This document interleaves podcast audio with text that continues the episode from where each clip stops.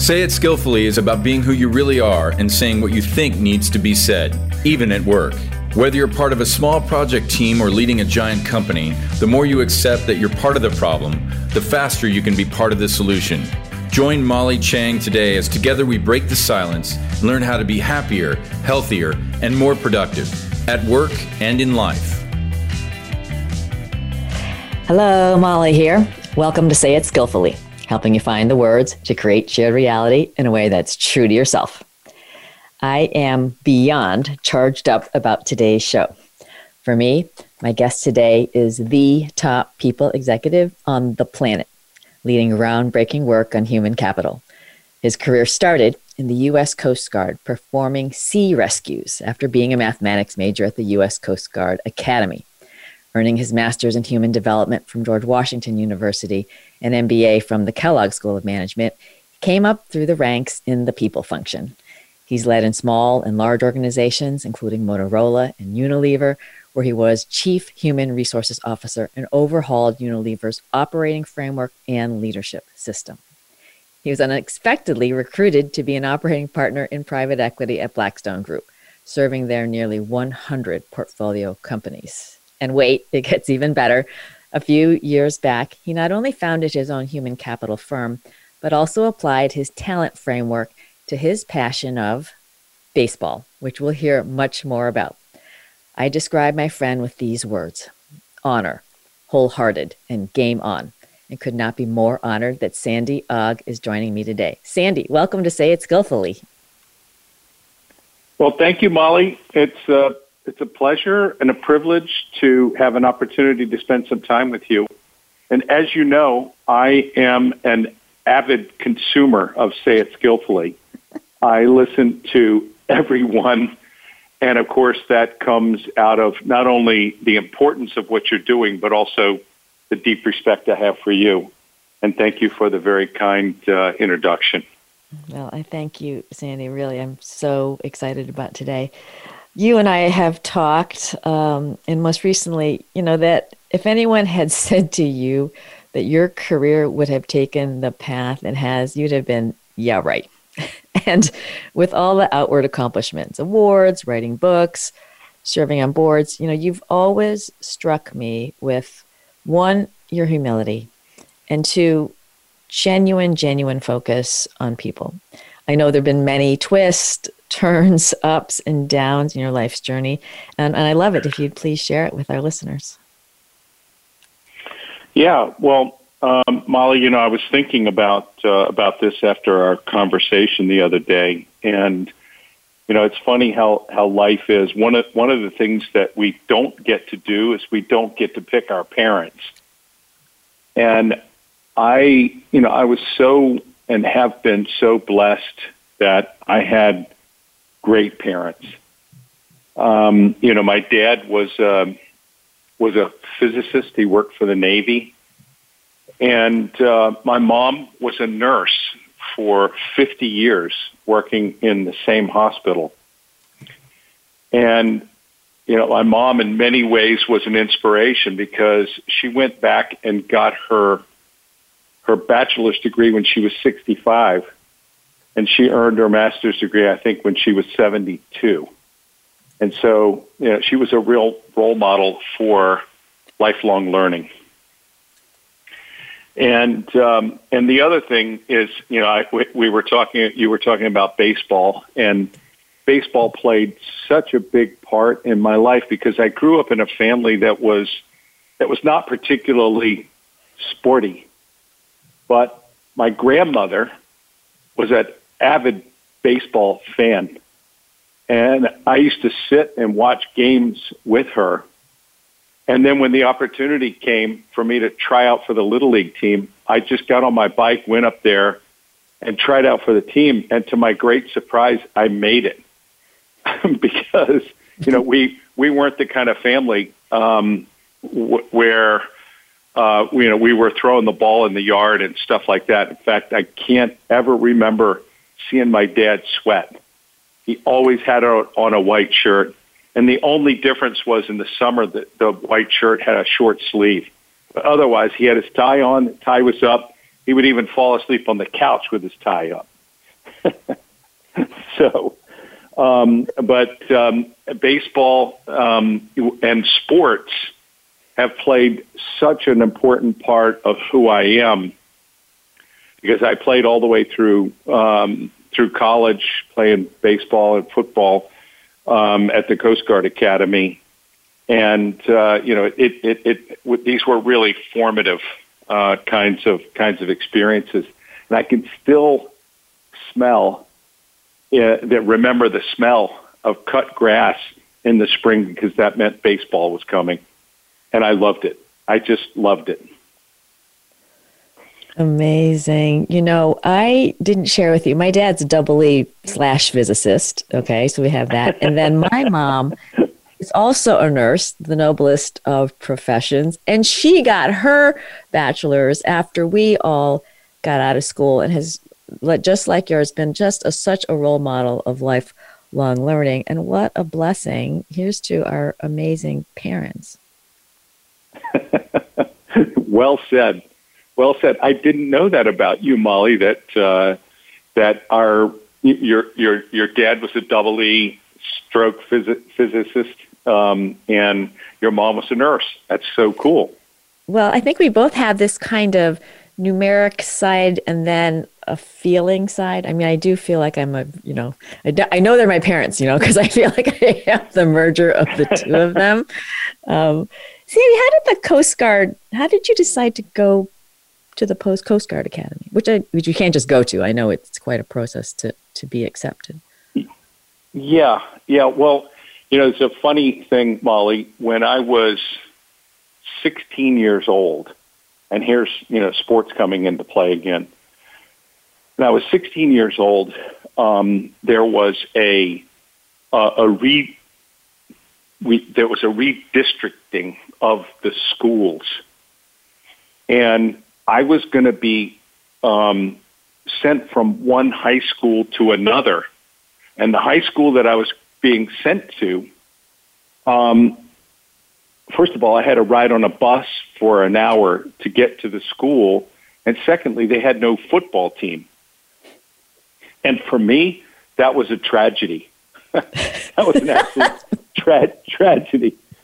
So um, but my mom was very active in the, you know, in the community in a lot of ways, and um, you know, she was determined that you know I was going to be, you know, on that bus and going to the other other school. So, I I uh, took a bus one day and went to a neighboring town where there was a military high school.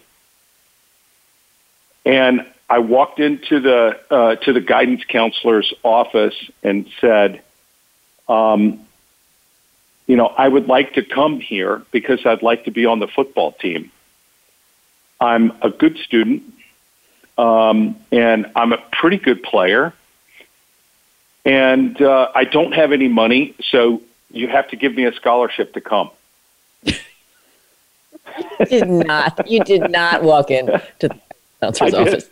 Oh I, I, I, I absolutely did. And he goes, You know, I've been in this job for 30 years. No one has ever walked in and said this to me. so he said, Do your parents know you're here? I said, They do not. They do not, but I needed to find out if it was possible before I before I have the discussion with them. So he says, "Well, go home, talk to your parents, and if they'll let you come, we'll find a place for you." So, oh, God bless. so, Molly, I get home and I get to uh, you know to dinner that evening, and I said to you know to my parents, "Well, here's what I've done." My mom was I thought she was going to jump across the table and kill me. Um, and my dad says, "Well, hold on a second. I mean, he took the, you know, he, he took the time and effort and energy. This must really mean something to him. Maybe we, you know, we ought to think about it." And to make a long story short, I ended up going to that to that military school for the last my last two years of high school, and played on the football team. And while I was there, um, you know, I ended up being recruited by, uh, you know, I, I ended up with an appointment to West Point and an appointment to the U.S. Coast Guard Academy. And I would have had no interest at all in the military had I not sort of stumbled into this into this military school. Um, and here's an, a funny one. I, ha- I also had a football scholarship to the University of Virginia, which was where my dad went. And so my dad couldn't understand why I wanted to go to the military school.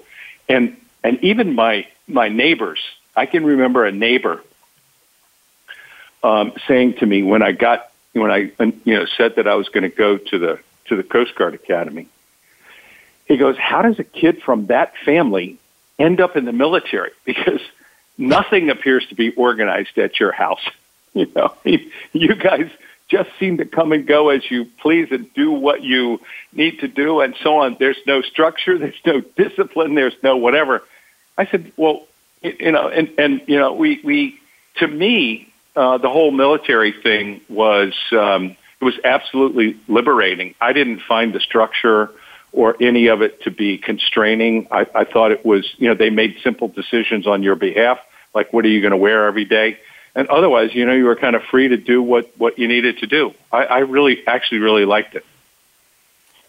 So this is fascinating because that's a your dad's UVA, and people are, you know, kind of eh, to to be to have a true north when you're so young. I guess is what I'm getting to. So did was that just like a natural? I mean, I guess it is because you went into the guidance counselor's office off the bus. uh, but that, you know what I mean? I, I have to say, for uh, young people, Sandy, that's pretty. That's having a lot of sense of you. You know, whether you knew you had it or not. Yeah, I um, it, you know, I didn't really I, I didn't really think about it, but I also was not nervous. Like I wasn't thinking, "Oh my God!" You know, I knew my mother would be opposed to it, I didn't know where my dad would come out on it, um, but I wasn't nervous about that they would go, "How dare you?" It, it wasn't. We just didn't have that kind of a family where where someone would tell you that you can't, you absolutely can't do something. And so I felt, you know, like it, this was normal that you, you would go, all right, explore the opportunity and if it turned out, and I knew, by the way, Molly, that there was no way I was going there because it was pretty expensive to go. Because um, you had to have, have all these uniforms and all this stuff. It was pretty expensive to go there. And I knew that we didn't have the money to support that kind of thing. And that was the thing I said to the guy. Well, if you, if you give me a scholarship, I can come, and I promise you I'll be a good student, and I think I can make a contribution to, to the sports team and th- there it was. Well, if that's not an example for listeners that um, guardian angels are out there. yeah. So true.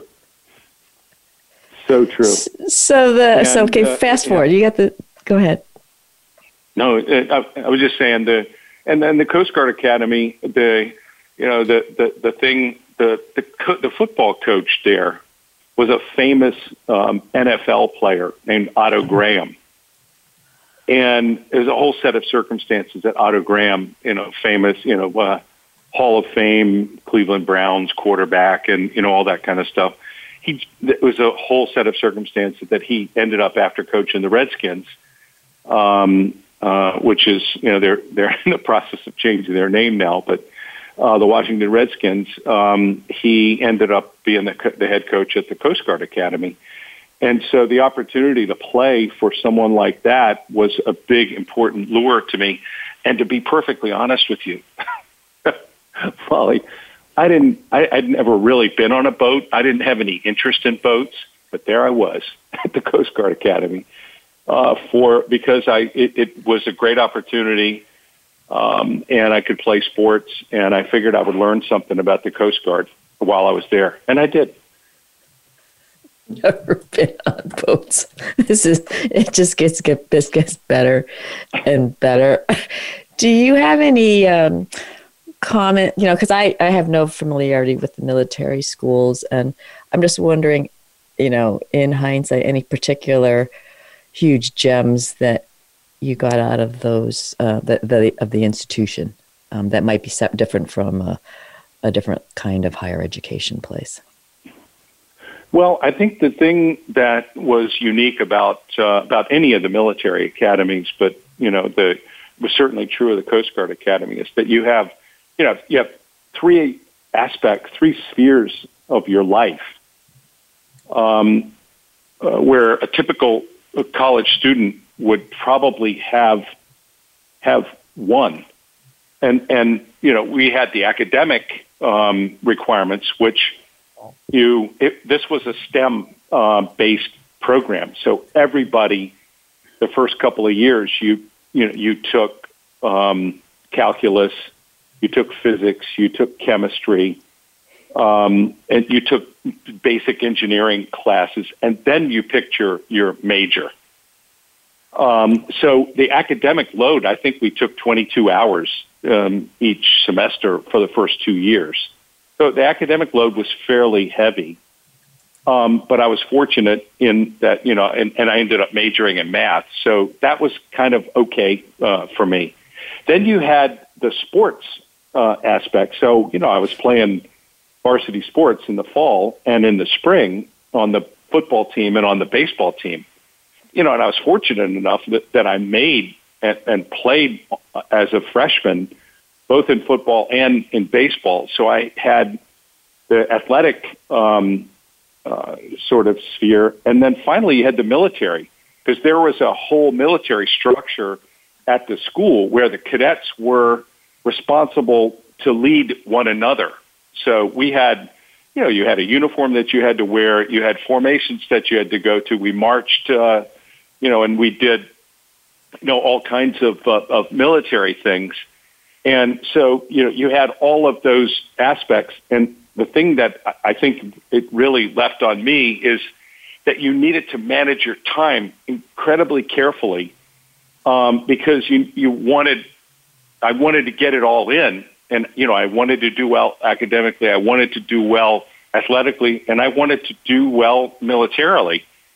Um, and, you know, it, it, it and, and I really enjoyed all at all those three as, aspects of it. And it was different, and it really taught me about time management. And the other thing was that we really, as a result of that, we really came together. And you know, the people that uh, that I went to the academy with, my classmates, we were incredibly close. Um, and these, you know, I'm still now, you know, so nearly 45 years later, I'm still very close with um, with my classmates, and we are, you know, there's probably 100, maybe 160 of us left. Um, you know, we, we started out um, the, our, our freshman summer. We started out with 454. We graduated 240, and there's 160 of us that are still are still around today. Wow. That is so fabulous to have had that foundation um, to start in life, Sandy. Yeah, yeah, and I, I, I'd, I'd like to say, Molly, that as you started, that it was all planned. That I had this great master plan. It was just not true. just not true. I love just being real for folks because I really think that we've gotten to a point in life where we look at all these kind of shining bright stars of everybody and all these perfect people have these perfect lives. And I'm like, hello, not the case. Just not the case. So, um, out of um, the Coast Guard Academy, what are the so I know you're doing sea rescue, so I do want to. I did watch that Coast Guard movie, by the way. That was like I didn't knew nothing about it, but I was like, wow, Sandy was doing stuff like this. So how you know what was the job transition like um, leaving school? Yeah, so I, um, you know, I I, I decided um, and and selected uh, to go to a a, um, a, a, kind of a multi-purpose ship um, that we did a lot of rescue work. We did a lot of, you know, kind of aids to navigation um, kind of work. We did some fisheries patrols. We did some drug patrols, all things associated with guarding the coast. Um, and, uh, you know, I was based in Ketchikan, Alaska, and I wanted to go to Alaska because it was a place I had never been before. And I wanted to go on that particular kind of ship because of the sort of learning that I could get from it. And that was a fabulous experience. I was there for about two and a half years. And then I was transferred to, you know, I applied for and was given the command of a rescue ship, um, a small one. Uh, uh, the it was actually called a patrol boat. It was about 100 feet long, and uh, I had a crew of uh, of 14. Um, and I was the captain uh, when I was 24 years old, and I was based out of Gloucester, Massachusetts. And um, you know, I don't know if any of the listeners would have seen the film or read the book, The Perfect Storm. But the Pe- Perfect Storm was was you know that film was set in Gloucester, Massachusetts, and it was about a fishing vessel um, called the Andrea Gail, and the Andrea Gail was a was a fishing boat that I towed in twice, but that was ten years before the before the perfect storm itself.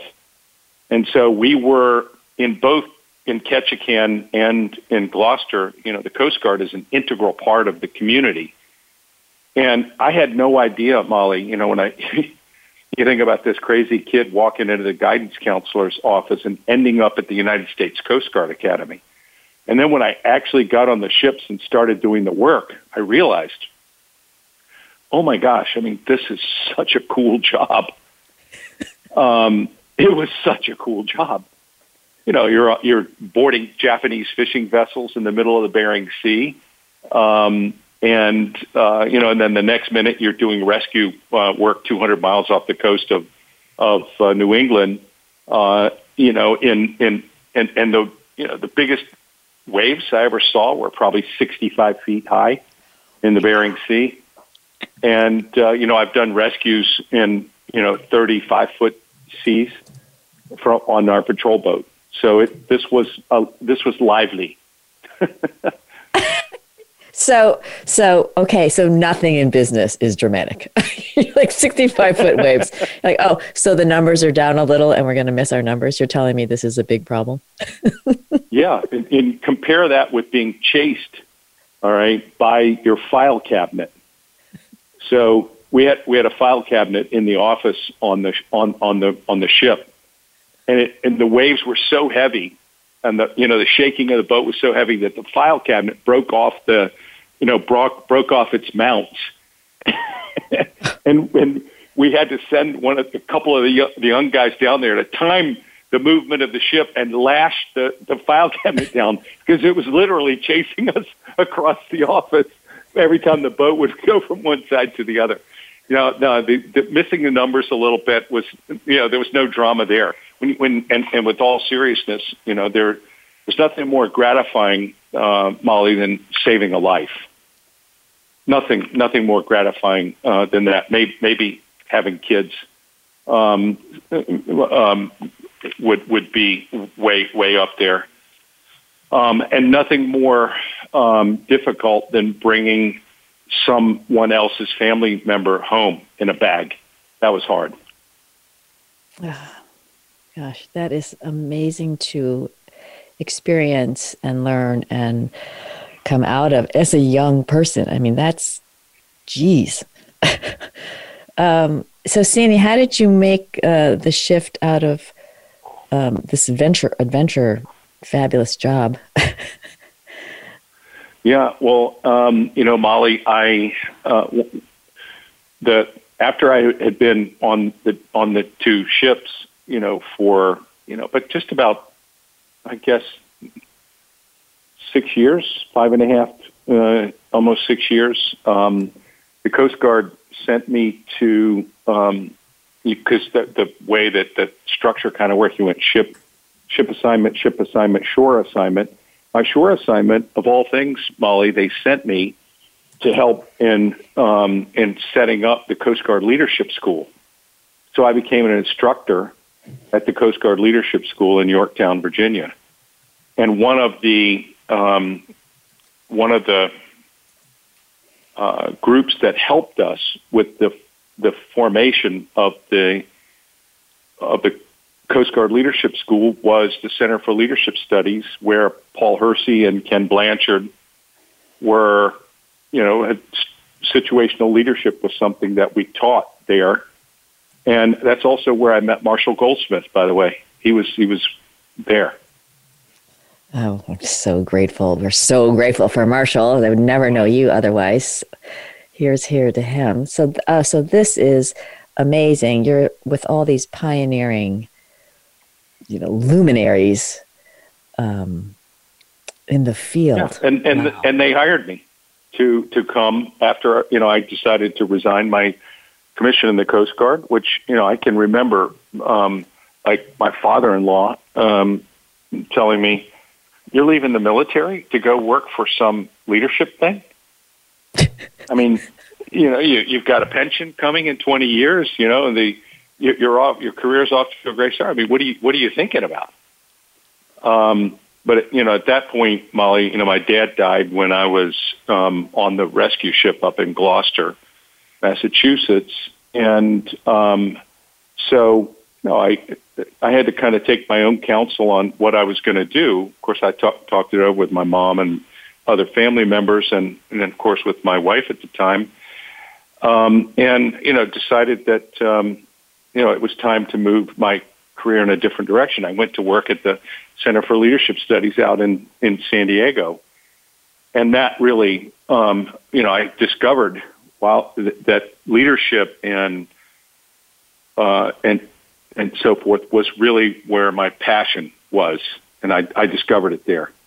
And again, I mean, no, it was not a, there was no master plan. I think I, I was just fortunate that, uh, you know, I, that, that they were interested in me. Yeah, well, they were smart. Let's you may say you're fortunate, you are deserving and smart, and I'm sure that they were like, "Wow, uh, having practiced the, the leadership that you did, perhaps unknowingly, who knows? But that's amazing." So, so you were kind of outside in helping people leading. When did you go inside and and because I think that's what's you know now it makes a lot of sense to me because you're so you're so able you've been able to move big institutions sandy and that's not easy right and so i just i appreciate this outside in kind of the expertise of leadership but then going within and affecting change because i think a lot of folks look out there and you know i don't know that they're thrilled about the leadership uh, that they're experiencing um, and i think there's a lot of upside.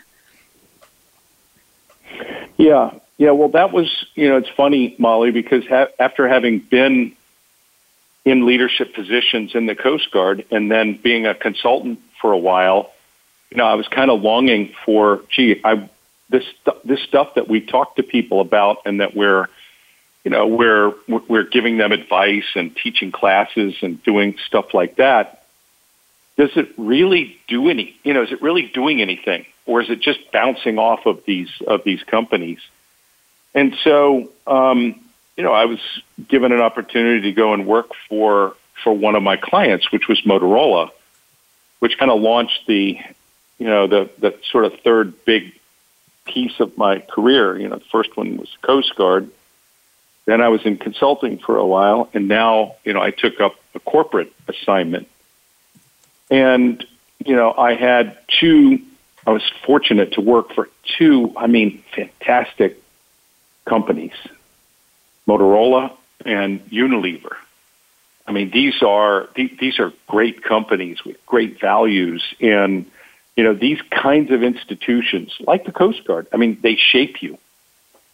They, they shape you, and you know, I, I um, you know, when I when I went into into Motorola, I, um, you know, I I didn't really understand, and, and I was hired into a role in human resources. Um, and I said, well, gee, how can you hire me into human resources? I've never, I don't really know anything about the mechanics of, of the function, how it works, and, and stuff. And, you know, and the, the person who, you know, who hired me um, said, listen, we're not worried about what you don't know. We, we're interested in what you do know. And so I took on uh, you know, uh, leadership, uh, actually pretty substantial leadership responsibility. And, um, you know, I also discovered there that I had a knack for, um, for, I, I, you know, I don't know, imagination or creativity. And so I looked at the human resource challenge as a, as a, really a supply chain. You know that you, that you've got demand and supply, and the roles were the demand and the talent was the supply, and we need to connect supply with demand in a reliable way so that the company can do what it needs to do. And so, uh, you know, I did a big, big project, and we created something, a new thing called the Office of Leadership, um, to to execute the leadership supply process across the the top 200 roles and the top 1,000 talent. And how do you connect them reliably? And believe it or not, Molly, we you know we did the project, and I didn't hire an, a human resources firm. I hired, um, a, a, you know, a major consulting strategy consulting firm to um, you know, to do the project, to map the leadership supply process. And then we designed this organization called the Office of Leadership, and I was selected to run it. And I'm reporting directly to the CEO of of Motorola, and the whole idea was to to do that. And believe it or not, you know, we we put 1,000 resumes online uh, before there was a LinkedIn and we connected them with the requirements of the jobs using a search engine before Google. Um, and I was lucky. I was working in an engineering firm, and we had people who could do this kind of stuff. And I can remember the CEO looking at me and saying, "You've got a 19-page form that you want people to fill in on their resume." Um, and I said, and he said, "How in the world are you going to convince these 1,000 people to fill out these 19 page forms and send them in. I said, I'm going to make it easy. I'm just going to send out an email to, to all of them and say, if you would like to be considered for one of the top 200 positions, please fill in the form. If you don't want to be considered, don't bother. the end. the end. the end. And I Love and hug, Sandy. Got, these things, these things came back gold plated. I mean, they were they were. And if I had a, if I had a, a, a economic bone in my body at that point, I would have realized, my God, this is crazy. And of course, you know, the rest, you know, LinkedIn is is what it is what it is. Oh. Um, but um, you know, we were we were able to you know more reliably get you know top people into the top jobs. And then, you know, I was really fortunate, Molly, that I was selected to be the chief human resources officer at Unilever and moved to Europe. And, um, and, you know, that was at a point, a different point in time. Motorola, when I was there, was actually doing quite well. Unilever, when I arrived, was struggling. Mm. And so this was the first time, you know, that I realized that this supply and demand, these roles and talent, you could really move an organization if you could get the roles and talent right. And so in, in Unilever, we had to, we found ourselves in a place where the, the CEO, you know, came in and talked to myself and the CFO uh, because, you know, I was the newly appointed chief human resources officer. And he said, hey, we, you know, we, we've got to double the share price of this company or they're going to split it up.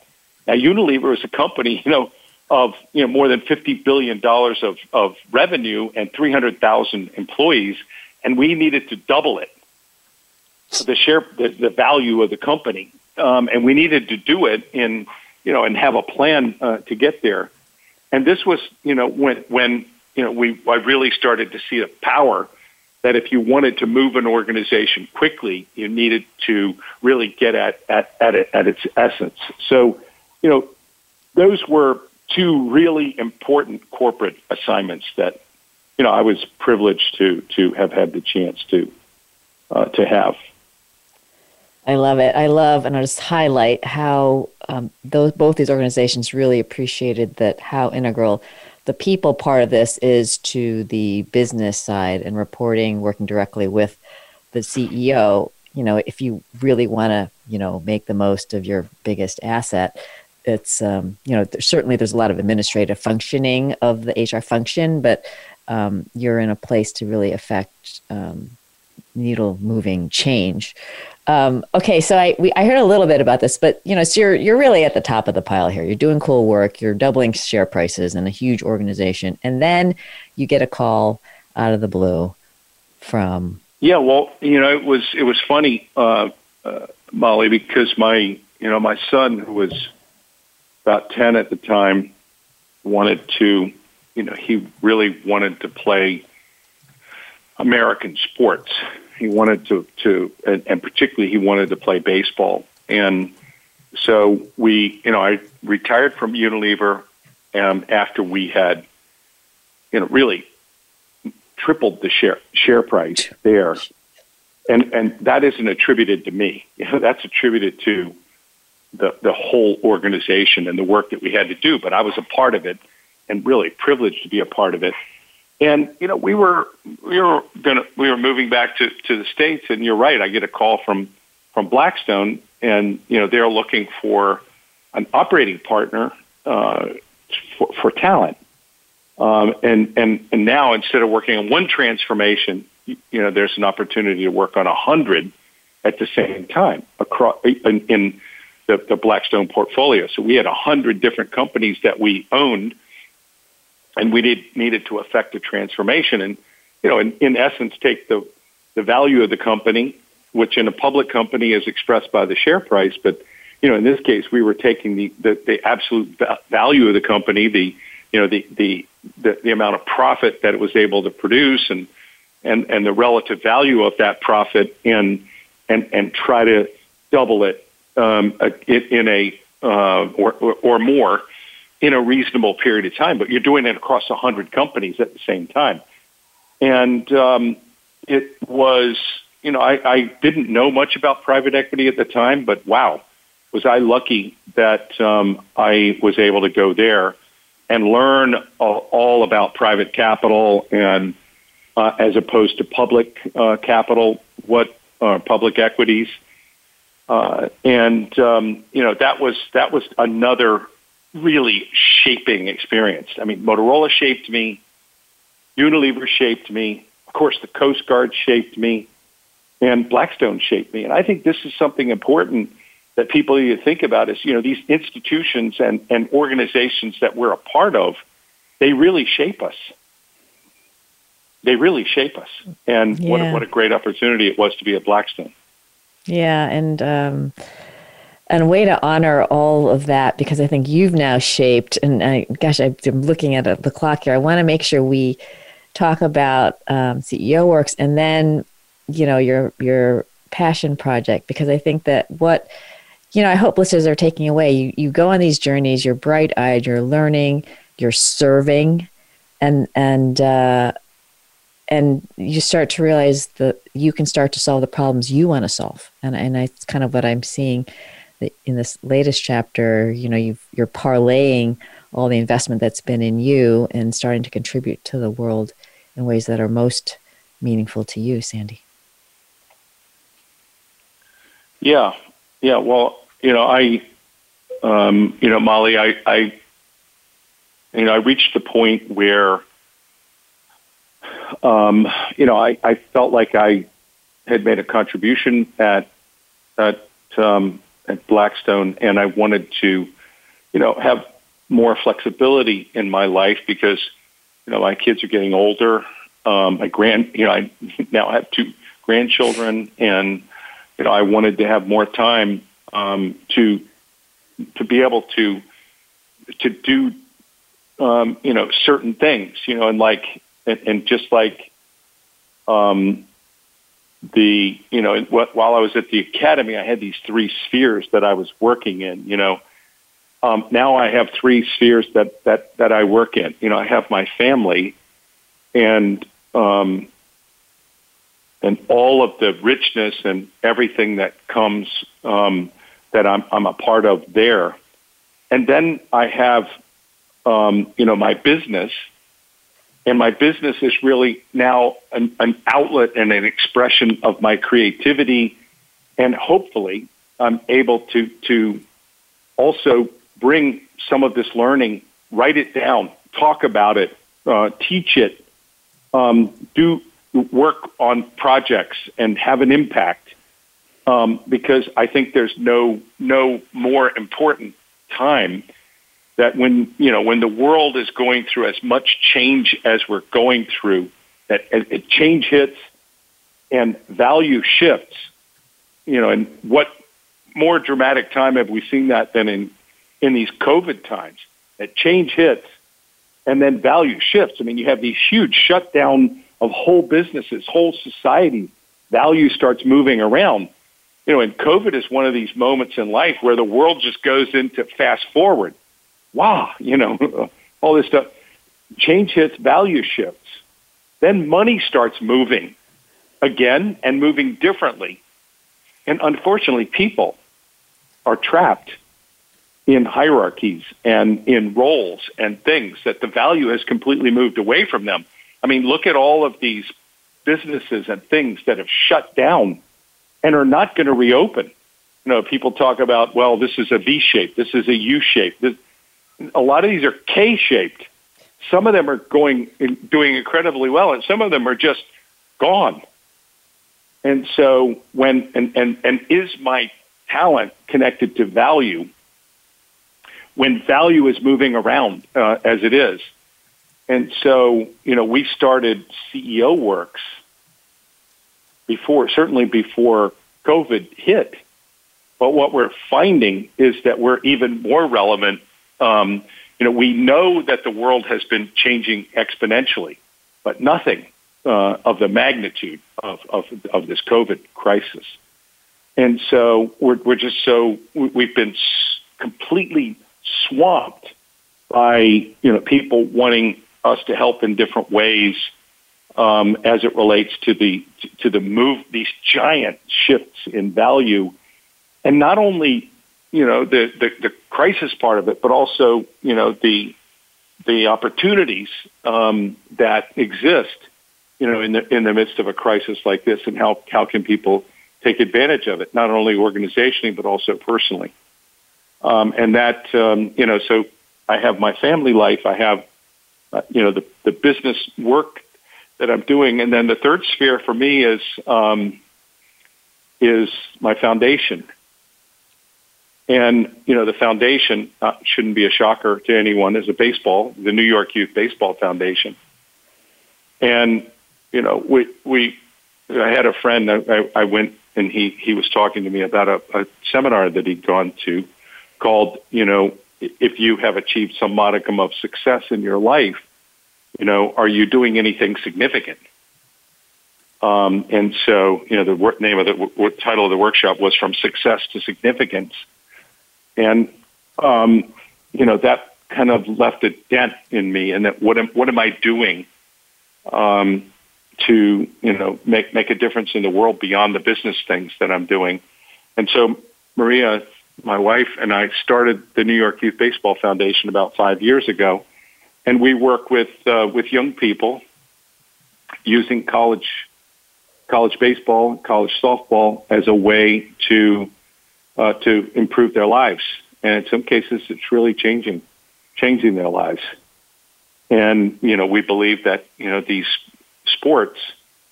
Uh, sports are an, there are lots of important life lessons there, but that when it costs you know uh, nearly twenty thousand dollars to participate in it, in an elite travel sports team, that that leaves an entire segment of the population out because they can't afford it, and so you know we we set up something to help with that and you know, we we now have, you know, we're running up now probably close to 75 uh, young people that have gone through our program and are now playing college baseball or college softball. Um, and, um, you know, in, in, in many cases, they're the first one in their family to go to college. So it's, uh, it, it's, it's really fun.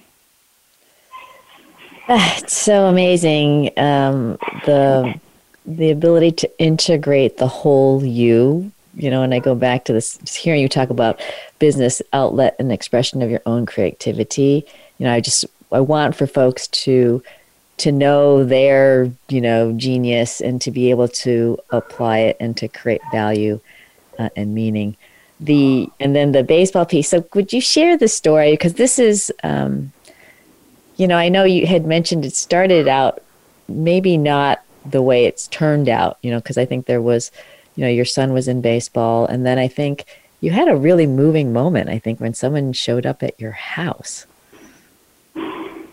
Yeah, yeah. Yeah, well, th- thank you. Thank you for the question, Molly. I, um, you know, it's funny how, how, how these things the, these things happen. The we we actually set up the what what became the foundation. We we we created a a, a travel baseball team. We created the travel baseball team because we were living in a community where, and and by any measure, you know, we are living a life of privilege, and I'm just thankful every day um, for all of the blessings that we we've been afforded. And so, you know, it, in this community, we start the travel baseball team, and we found ourselves a coach uh, who was an ex um, major league player, but from very humble beginnings. And uh, you know, he grew up in the Bronx, and um, you know, baseball had really changed his life in in, in many ways. And um, and and we, you know, so we had the team. We're in this very privileged uh, community, and um, we, you know, we were short on one of the weekends for players, um, and so he brought a couple of players in from the Bronx, and they they were really good players. And um, long story short, we ended up um, those those players ended up playing with us more regularly. And then we had one of these moments where a group of the parents um, came up to our coach and to me and said, "Hey, listen," because we were using the fields um, from the town, and said, "Listen, our kids have to start above those other kids who are not from here because we pay the taxes." And we're like, "What?" And these kids have been playing together. I mean, you know, we're, we're, just because they're not from here, they, the the other kids have to play. Uh, gee, I mean, uh, so at that point we decided, gee, we need to break out on our own. We started a, a, a, this uh, this this travel program, and you know, we discovered that a few of these kids that were playing with us, they were having trouble getting to the practices, and so on and so forth. And we discovered, you know, that that their parents were you know, we're really, you know, like working three jobs and, and everything to try to make the family. And these were wonderful people. I mean, wonderful people. But because they didn't have resources, we weren't going to let them play on the field. I mean, you know, this is crazy. Um, so we started our own team. Our own team became two teams, became three teams, became four teams. You know, became a softball in addition to to baseball, and um, and then you know Maria said, gee, you know, we, we should really create a, a, a foundation, and I give her the full credit uh, for that. We should really create a foundation to help um, these, you know, to help on a more systematic uh, basis. And, you know, Molly, when you when you start to to to address some of these questions about success and significance, what is the definition of success, and what what does significance mean? And you know, I'll be honest. I, I, I, there was some arrogance. There was arrogance in me um, that you know when I reflect on it, it, it, it doesn't it doesn't make me proud of myself. That I was thinking that by us putting having the foundation, that we were doing something good for these kids, and that I was doing something for them. And then I had one of these moments where I'm sitting at my house, I'm by myself. Someone comes and knocks on the door. So I go to the door, uh, open the door, and here's one of these young people. Now, this is a guy who came to us, and he's living in a room in someone else's apartment in the Bronx with his dad. And they, they I mean, his dad was working three jobs just to, to pay for the, the room in someone else's apartment. And no one in their family had ever gone to college. Um, they had no resources at all, no discretionary resources at all.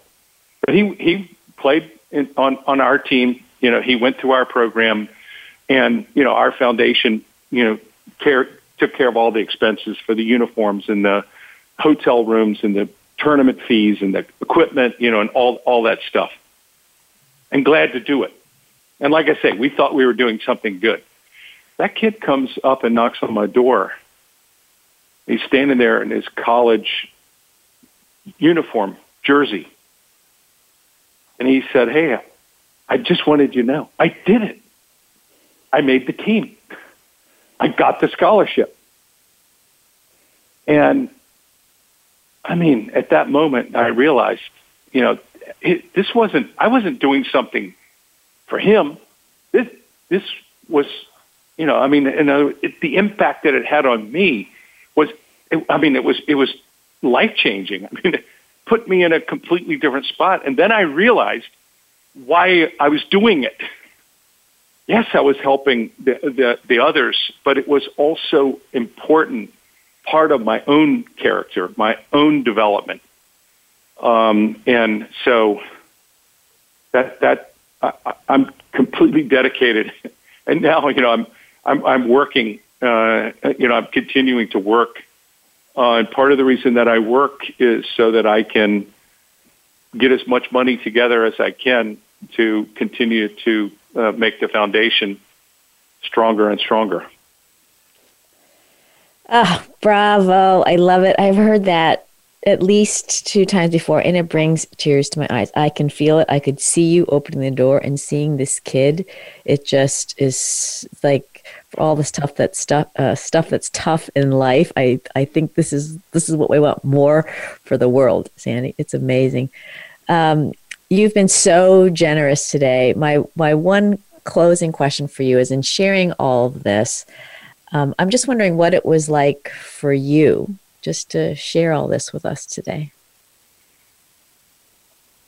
Yeah, well, well Molly, I, um, you know, I feel a little bit like, um, you know, like I did when that that young man was standing at my door, you know, and that you called me and you said, "Hey, you know, Sandy, would you be willing to come and you know share your thoughts and and, and so on?" You know, I think people would uh, would would they, they would be interested to hear.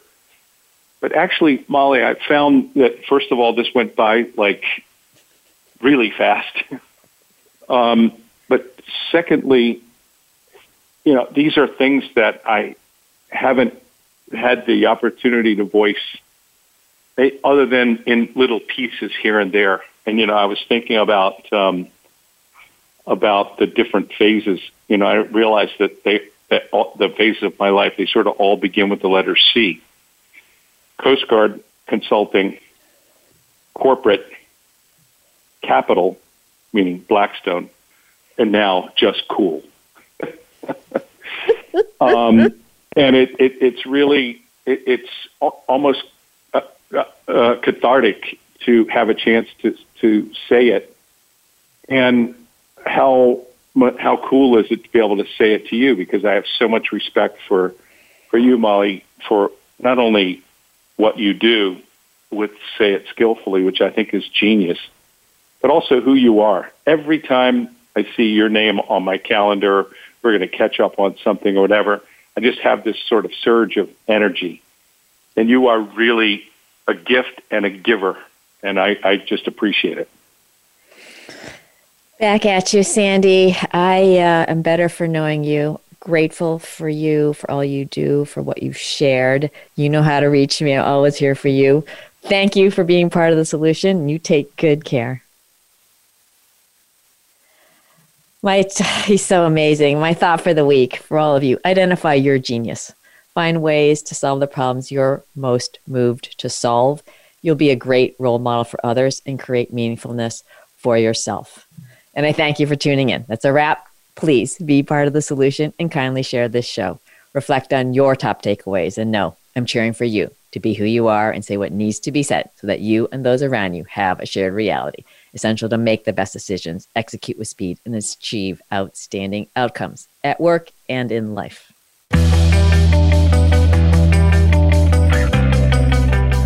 Thanks for listening to Say It Skillfully with host Molly Tschang. Join us again for more ways to say it skillfully next Tuesday, 11 a.m. Eastern Time, 8 a.m. Pacific on the Voice America Business Channel.